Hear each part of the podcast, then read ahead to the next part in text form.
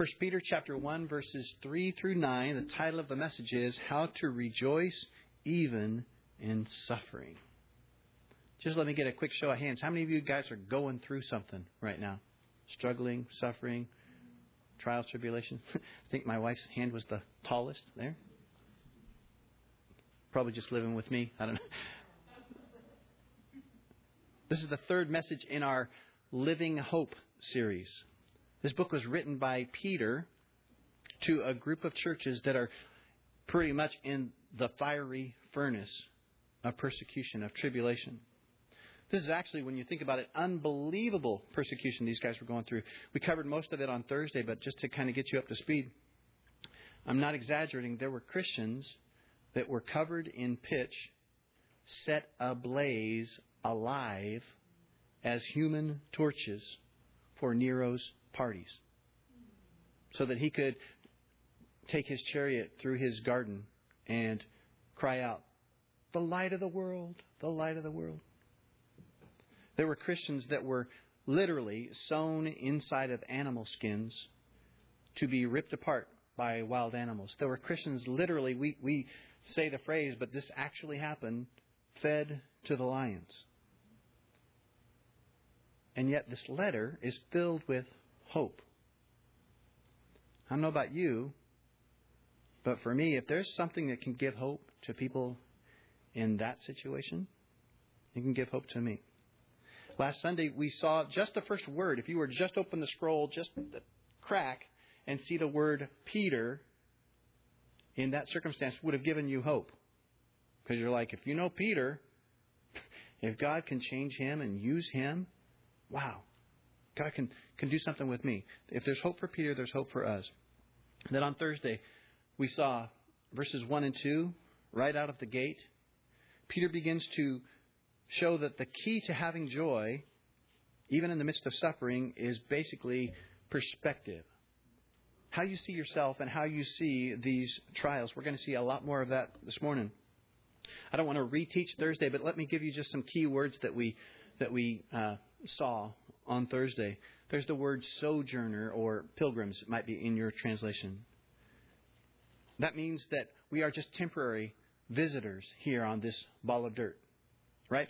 All of the tri- trials, sufferings, all of that stuff that you're facing is temporary, right? We're just sojourners. There's the word seed that we looked at on Thursday because where it says children of the dispersion, diaspora, it literally means scattered seeds.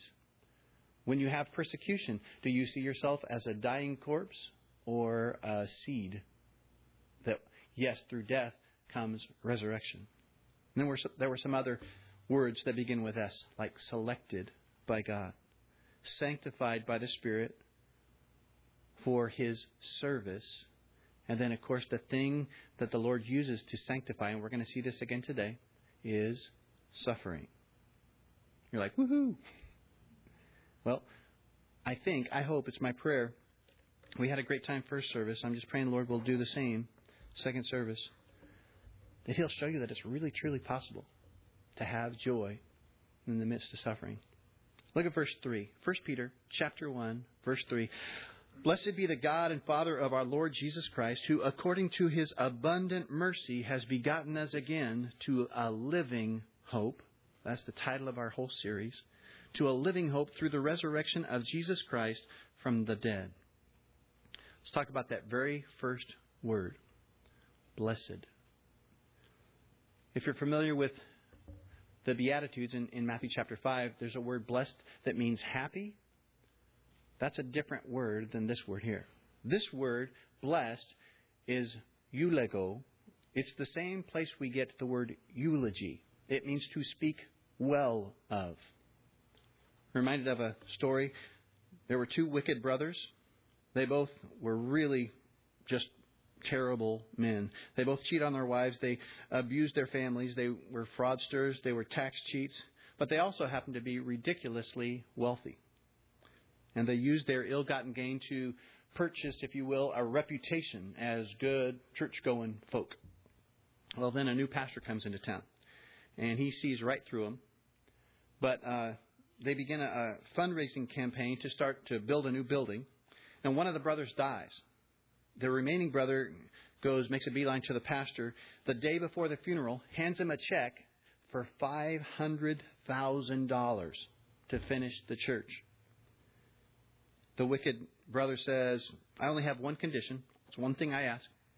At the funeral, you must say that my brother was a saint. Pastor's like, signs the check, deposits it. The next day at the funeral, he did not hold back. Pastor says he was an evil man. He cheated on his wife and abused his family. And what he didn't spend on gambling and alcohol, he spent on adultery. He went on like this for a while and then finally concluded with, but compared to his brother, he was a saint.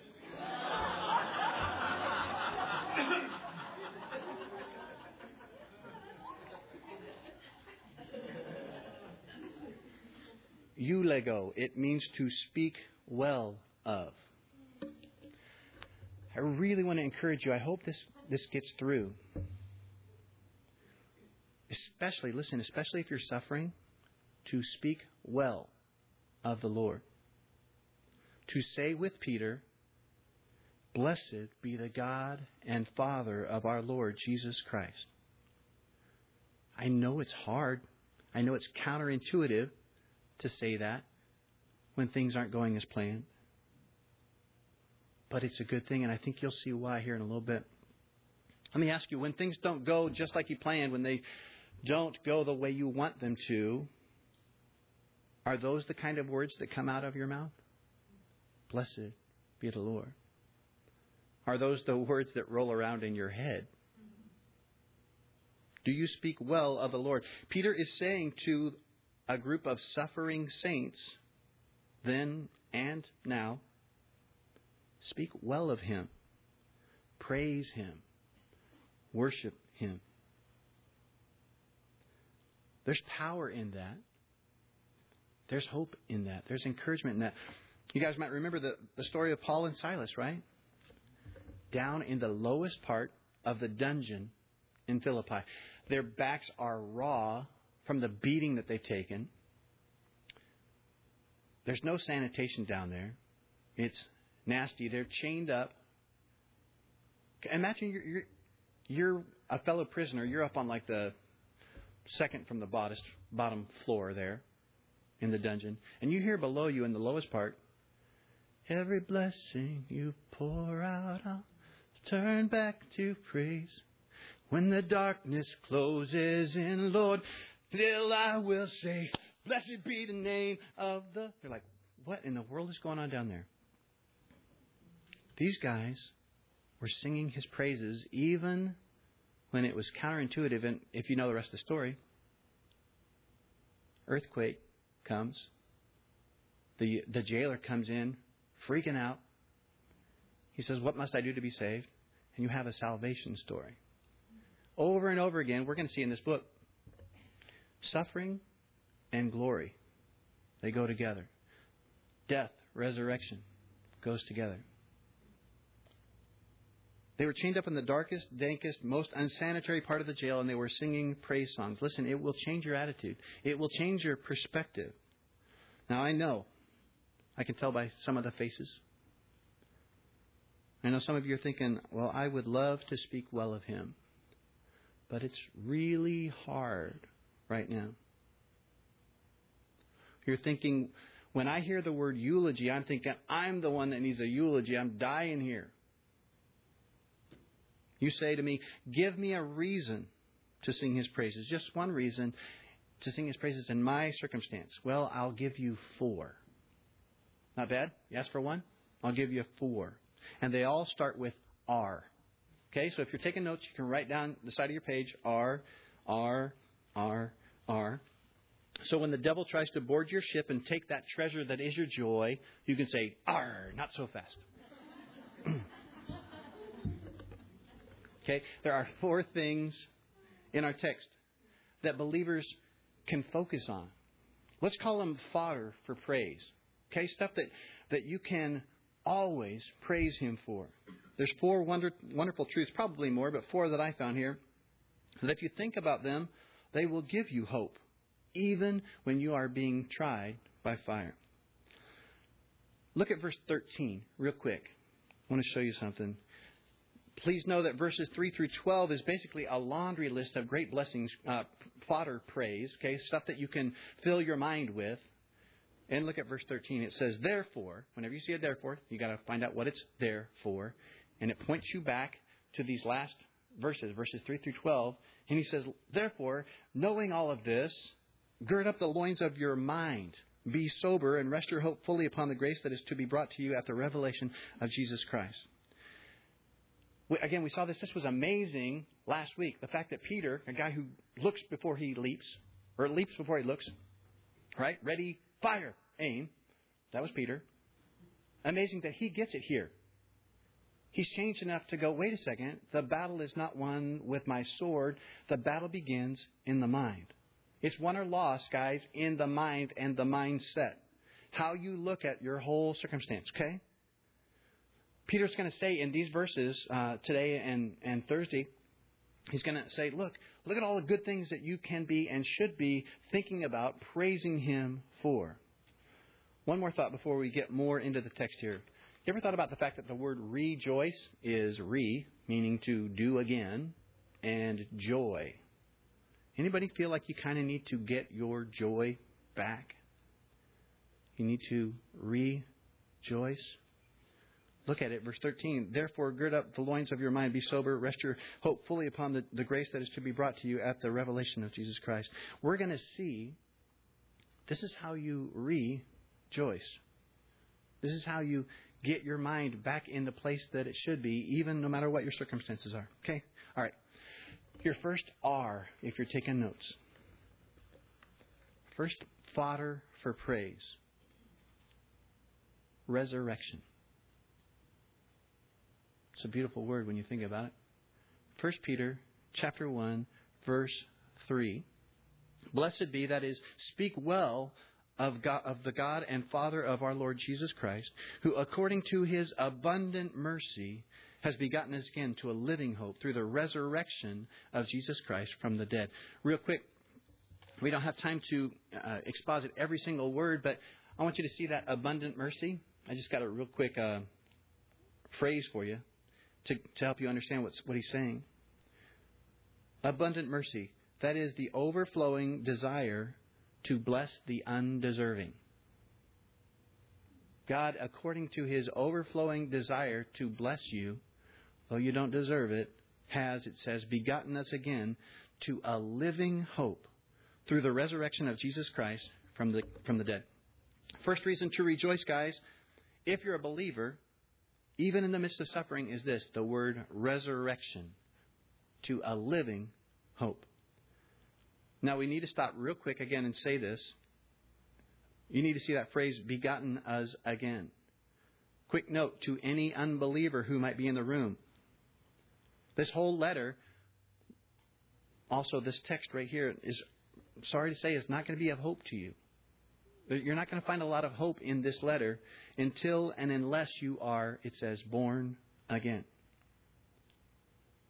If you're coming here to hear nice words that you hope will make you feel better, I guarantee you they won't really last for you unless you are and until you are born again.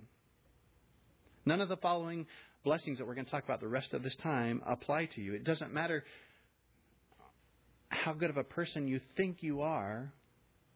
Jesus said to Nicodemus, a guy who was the most religious guy in the land at that time, you must be born again.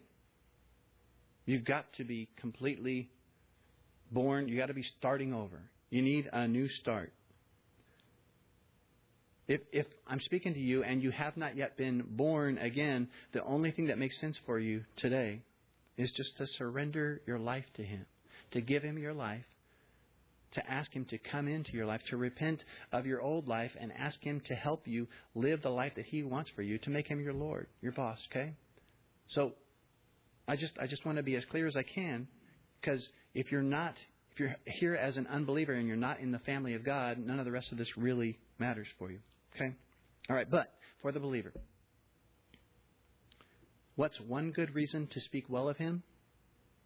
Resurrection. To a living hope. Verse 3 again. Blessed be the God and Father of our Lord Jesus Christ, who according to his abundant mercy has begotten us again to a living hope through the resurrection of Jesus Christ from the dead. Question What is the biggest problem that you face today? No pointing. Actually, this is one of those rare times that you can, you can just, if you want to, yell out a, a word, you can. Anybody facing a financial problem? Okay, just a few, just a tiny few. A health problem. Okay? Anybody facing a relationship problem? A social problem? Anybody facing a sin problem? Listen, I understand all of us here, many of us here today, are facing some very serious problems. But have you thought about this? That God has already solved your greatest problem? Wouldn't you pretty much agree that man's greatest problem is the death thing? Dying? Isn't that the thing that kind of looms there for you? Wow, that's that's pretty big problem. I don't have the technology to do this, but maybe one of you guys does. If you're, if you're looking for a really easy application as far as, hey, I can do this and it can be done and, and I'll know that I applied the message. I have a great idea. What if you made a button as you wore on your shirt that just said, problem solved? People would ask you about it. What do you mean? Well, my greatest problem is already solved. God solved my greatest problem, that whole dying thing. See, when Jesus rose from the grave, he solved our greatest problem. So now we have, according to the abundance of the text of the Scriptures, a living hope. A living hope. Every other religion, when you when you break it down, uh, those who follow Buddha or Confucius, those who study Islam, every single one of them, you can point to a grave or an urn, basically where you can go, there's hope that's dead. But we have an empty tomb. We have, Peter would say, a living hope. And he saw that tomb empty. We have an empty grave. We have a living hope. We have Jesus. And listen, when you think about that, when you start to uh, really get that and apply it, have you thought about this? That every death, every death in a Christian's life, sooner or later, ends in a resurrection. Every burial, if you will, is a seed sown where life can spring up. I'm happy to say, I haven't asked permission, but I think I know these people pretty well. If they hate me for it, they'll, they'll let me know. But I, I, I'm happy to say I can think of very quickly, very easily, three families that have stories of resurrection just in the last little bit. If you want to, if you, if you need some hope, some encouragement, ask the Wilkins about resurrection. Raise your hand real quick. Okay? They'll talk to you about resurrection of a, of a job, of a career, of a ministry. If you want to, ask the Hocuses about death and resurrection. Raise your hand. Awesome story. I'll let them tell you about it. I won't even, won't even spoil it for them. If you want to, ask Charles and Elizabeth Clendenny about resurrection. A year ago, we had no idea if she was going to, if little Isabel was going to make it through any of the things that she's been through and made it through. Y'all, there are stories of living hope. Here's the thing I know. Maybe you're still waiting for yours. Lisa and I are patiently waiting for Noah's resurrection of his verbal skills. Okay, maybe not patiently all the time, Listen, one thing we know is that it's guaranteed this life or the next. Every death, there's a guaranteed resurrection. Right? Your, your, your resurrection, if you're a Christian, is guaranteed either in this life or the next. It's like one of my favorite songs. I'm, I'm a fan of a cappella music. Take 6 did a remake of Carman's song. You guys remember Carman? Yeah. Take 6 version was so much cooler. it might seem like Friday night, but Sunday's on the way. Resurrection. Remind yourself of that. Remember that. Resurrection is guaranteed for you. I promise you that will help you praise Him. That is, speak well of Him. Again, this word eulogize. You ever wish you could hear what people will say about you after you're dead? Maybe not. Here's what I think some of you will say about me when I'm dead. Lucky stiff. Because he got his resurrection.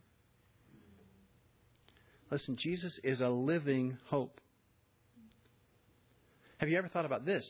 This word eulogize, one of the reasons it kind of freaks us out in the thought of God is because we start to think of death. Well, Jesus already died, but now he's risen again. Have you ever thought that if you wait till he's dead to eulogize him, you'll be waiting a long time? Why not speak well of him today while he lives? So we can praise him then because of this word resurrection, but we can also praise him, number two, your second R, for the word reserved.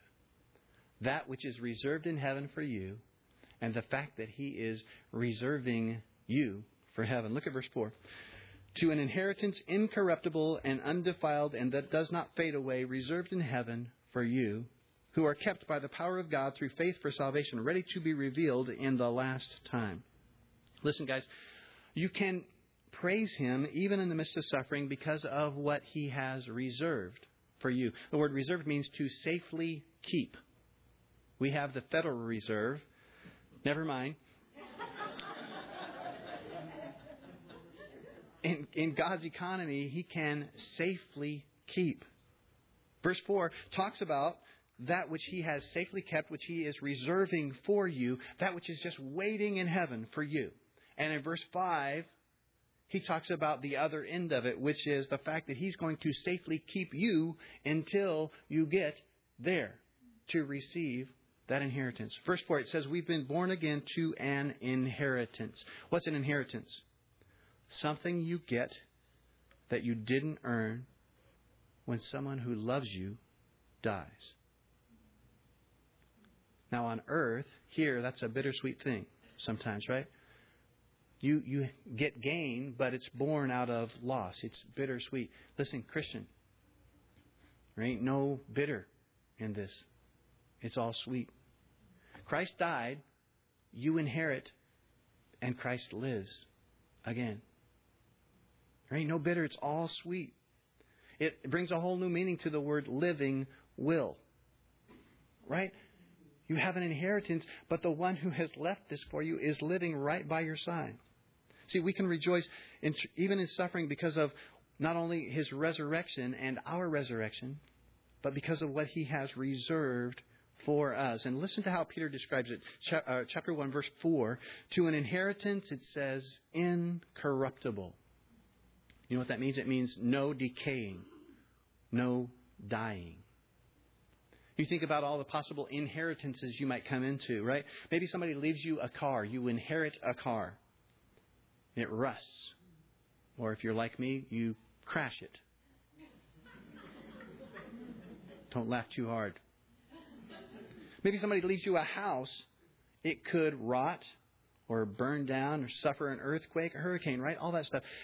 Maybe somebody leaves you really fancy clothes. They can just be eaten by moths. But verse 4 says, that thing, that inheritance that is waiting for you in heaven is incorruptible. There's no death, there's no decay. And think about it everything in heaven is incorruptible. Y'all, that means there's no decaying backs. It's good stuff. No decaying teeth. No decaying minds. No decaying paychecks. No decaying, no death, no disease. It says, verse 4, to an inheritance incorruptible and undefiled. That means literally unsoiled, not dirtyable, if that's a word.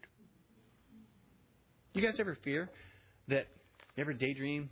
I do sometimes, that st- stupid stuff. You ever wonder if, like, in heaven, you might blow it? I know it doesn't make sense when you really think about it, but follow my twisted train of thought here.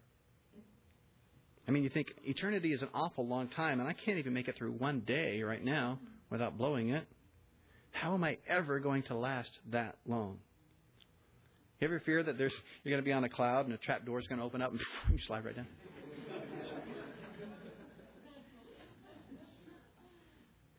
Everything in heaven, guys, is incorruptible, undefilable. If you're in heaven, that describes you. The Bible says that when we get there, we're going to be like him. And he is unable to sin. He cannot sin. We will be incorruptible, undefilable. And then it says, and that does not fade away. If you're looking for different words to help you remember these things, what he's talking about is an inheritance that where there's no death, an inheritance where there's no dirt, and lastly, an inheritance where there's no diminishing. It doesn't fade. Again, another wondering of mine. Do you ever wonder if you're going to get bored in heaven? Some of you do at least wonder that. The other one, you're like, he's crazy, but this one you get. You ever wonder if, like, you're going to be in heaven a thousand years from now, and some cherubim is going to say under his breath, Come on, can't we do just one different song?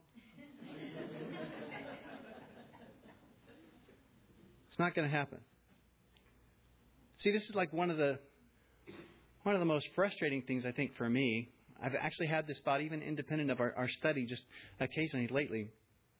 I'm irritated with myself. I'm bothered with the fact that here on earth things get old.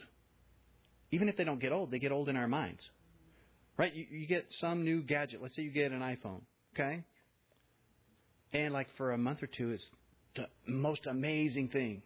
And after a while, yeah, it's an iPhone.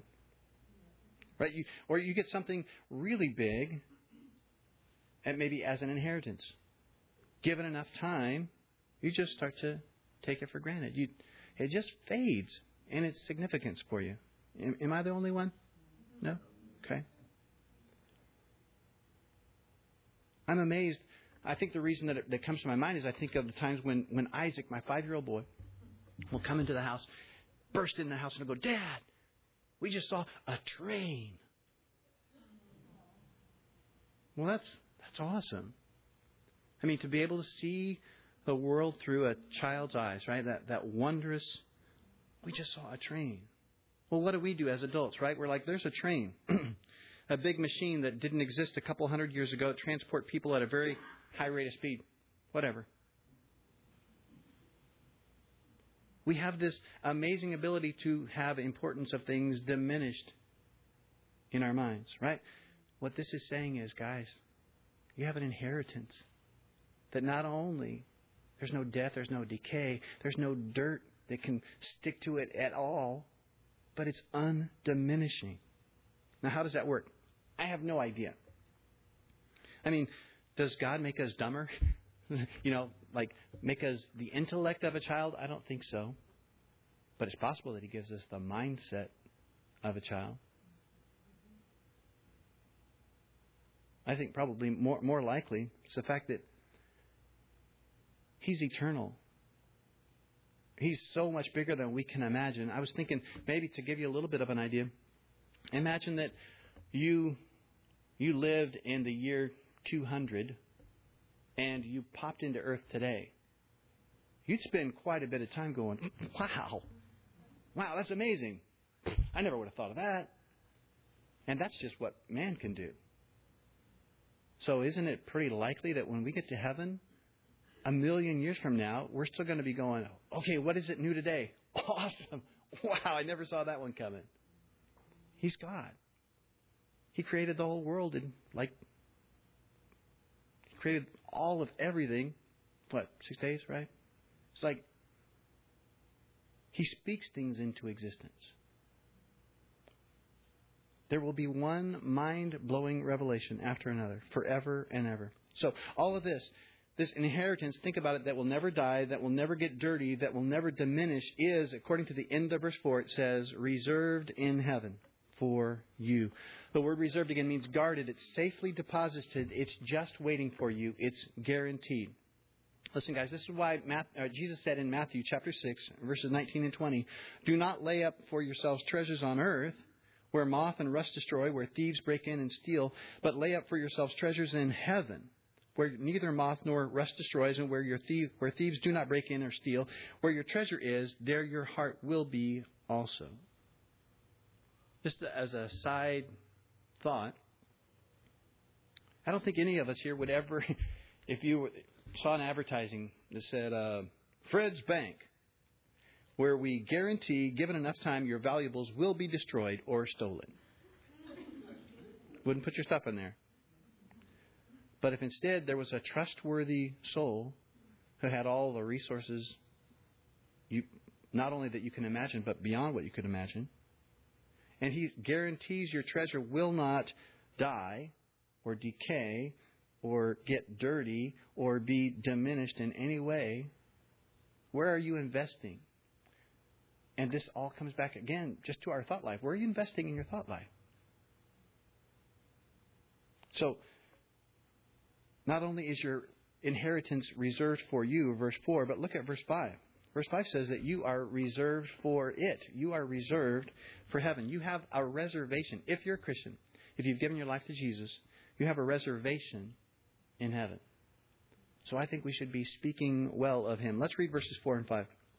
To an inheritance incorruptible and undefiled that does not fade away, reserved in heaven for you who are kept by the power of God through faith for salvation, ready to be revealed in the last time. First word I want you to see there is kept. It, it mean, it's a military word. It means to guard, to protect by a military guard, to prevent hostile invasion. So Peter says to a church that's being persecuted way beyond what any of us can even really wrap our heads around, says you are being guarded unto that time when you will receive this great inheritance. Not only is your inheritance being kept for you, but you are being kept for it. And it says that you are being guarded, saints, by the power of God. Let's see, is that enough to watch out for you? Power of God. Yeah, I think so. Speak well, Christian, of God, who not only guarantees you a resurrection, he guarantees you that he has reserved an inheritance for you, and He's reserved you for heaven. Stop there. When you think about it, just knowing that there's an inheritance waiting for you in heaven should also give you hope. I don't know if you read, this week I read that some states, because of the economic crunch, are beginning to uh, be a little less careful with un, uh, unclaimed treasure that basically they're looking for ways to, if you leave your uh, your savings account or your stock account or whatever it might be, if you leave it un, uh, if you don't spend any time corresponding or any of that stuff, that they're looking for ways to get their hands on that unclaimed treasure. Have you thought about the fact that in heaven there is no unclaimed treasure? God doesn't just, you know, you don't have to worry that He's looking at you going, oh man, I thought she was going to do so well, so I set aside all of this treasure and, you know, all this great inheritance, but, oh man, kind of blew it. So, guess it's not going to work out. There's no unclaimed treasure. So just the fact that there's an inheritance for you should give you great hope. Okay, He's reserved a place in heaven for you, and He's reserved you for heaven. So we have some hope here, right? Resurrection, the word reserved. Here's your third word. The, the, our word is refining. Look at verse 6. In this you greatly rejoice. Now, actually, stop just a second. This, I think, probably really important. I was going to say this at the beginning, but maybe this is the time to say it. It says, In this you greatly rejoice. What's the this? Please understand, if, you, if you've missed some of this, Please understand, I am not asking you, nor is God asking you to rejoice because of the trial. The this is not the trial. He's not saying rejoice in the trial in this sense. In other words, he's not saying that you have to say, I lost my job. Praise God. I got cancer. Woohoo. No. This is huge, and you need to make the distinction. The this is the four R's that we're talking about. The this is all of the stuff that remains true even though your world has fallen apart. The this is the word resurrection, reservation, and this word refining. You can rejoice that God is refining you. Look at it, verse 6. In this you greatly rejoice, though now for a little while, if need be, you have been grieved by various trials. Stop there. Various trials. Uh, in the Old King James, it's manifold. What it means is all sorts of trials. And isn't that the truth? Better or worse, life is a veritable cornucopia of trials a smorgasbord of suffering. How many of you guys know how my vacation went with me and Lisa? If you read her blog, you know about the vacation, the dreaded vacation. I don't have time to tell you about all of it. Let me give you the uh, short version flu, fire alarms, collisions, children barfing bumpers falling off, locked out of vacation home. And you guys, that was just our vacation. Life has various trials, right? But here's the thing if you focus on the various trials, you're sunk if you were to, to look on Lisa's blog, you'll see over and over again the response was, That was so awesome that you guys could have a sense of humor about it and stuff. It's because we didn't focus on the trial. Matter of fact, you can find kind of what we focused on earlier in that verse. It's these words for a little while. This too shall pass. You guys, there's coming an end to the suffering. I promise. And God isn't up there scratching his head saying, Man, I don't know how this happened. There's coming an end to it, and he actually has a purpose in it. Look at verse 7 that the genuineness of your faith, being much more precious than gold that perishes, though it is tested by fire, may be found to praise, honor, and glory at the revelation of Jesus Christ. Peter compares our faith, guys, to gold. And he says that faith is more precious.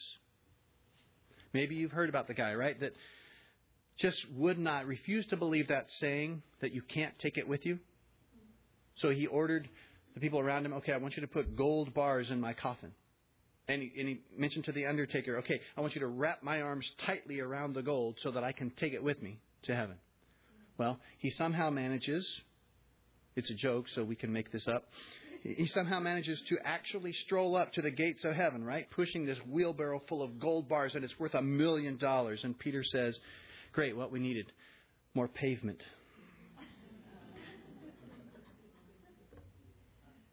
Gold is no commodity in heaven. But look what is, verse 7, the, the genuineness of your faith. Being much more precious than gold that perishes, though it is tested by fire, may be found to praise, honor, and glory at the revelation of Jesus Christ.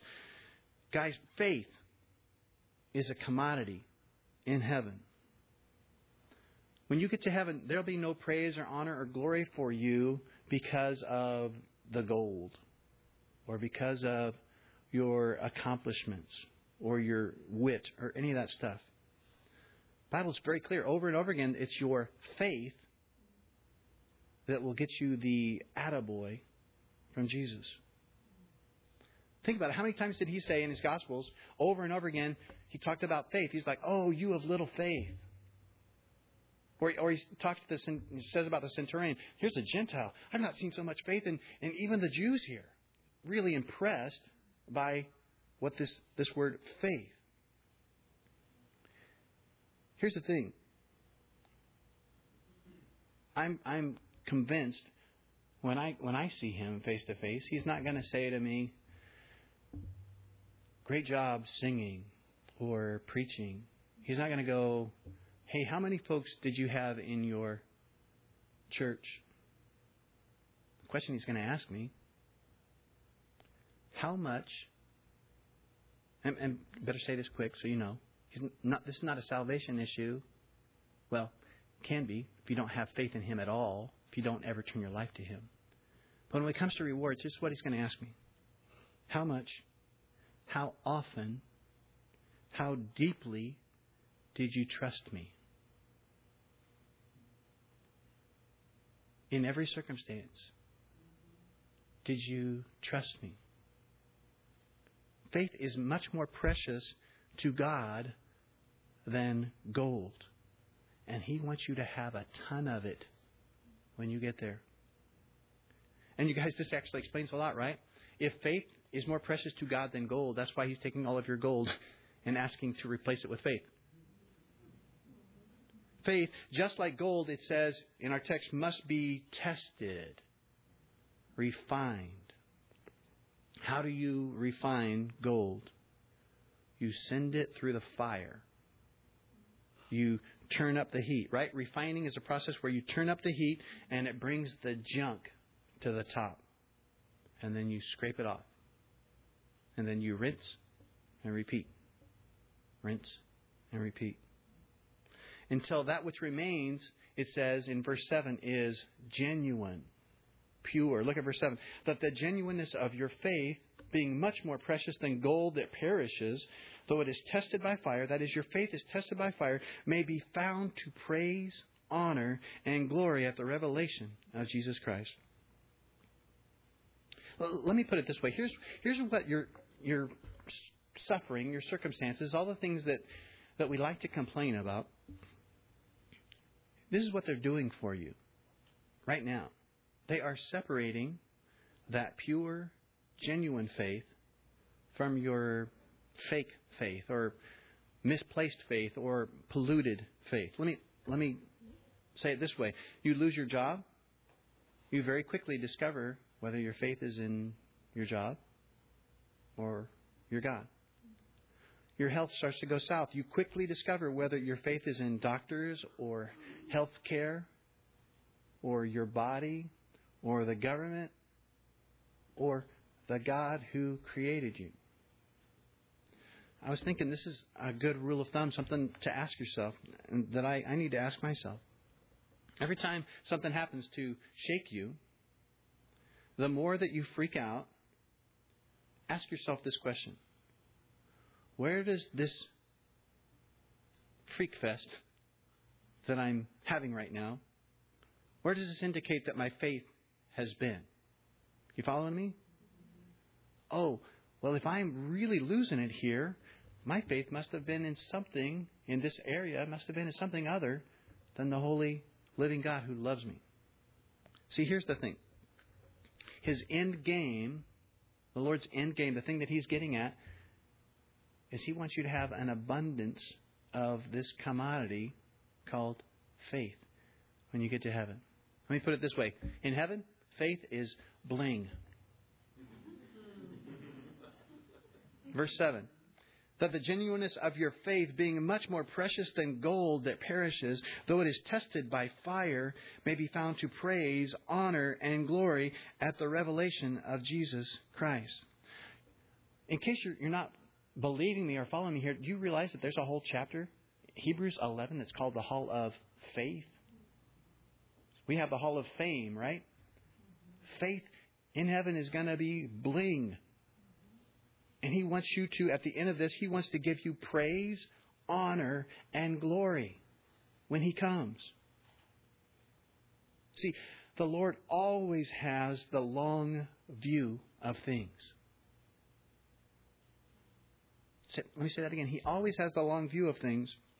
Let me ask you this, this way.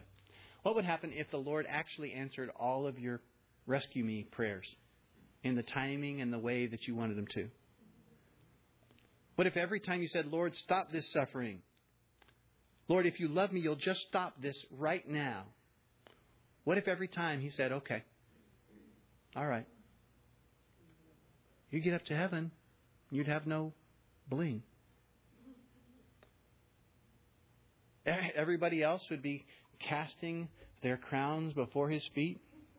You'd be in a little beanie.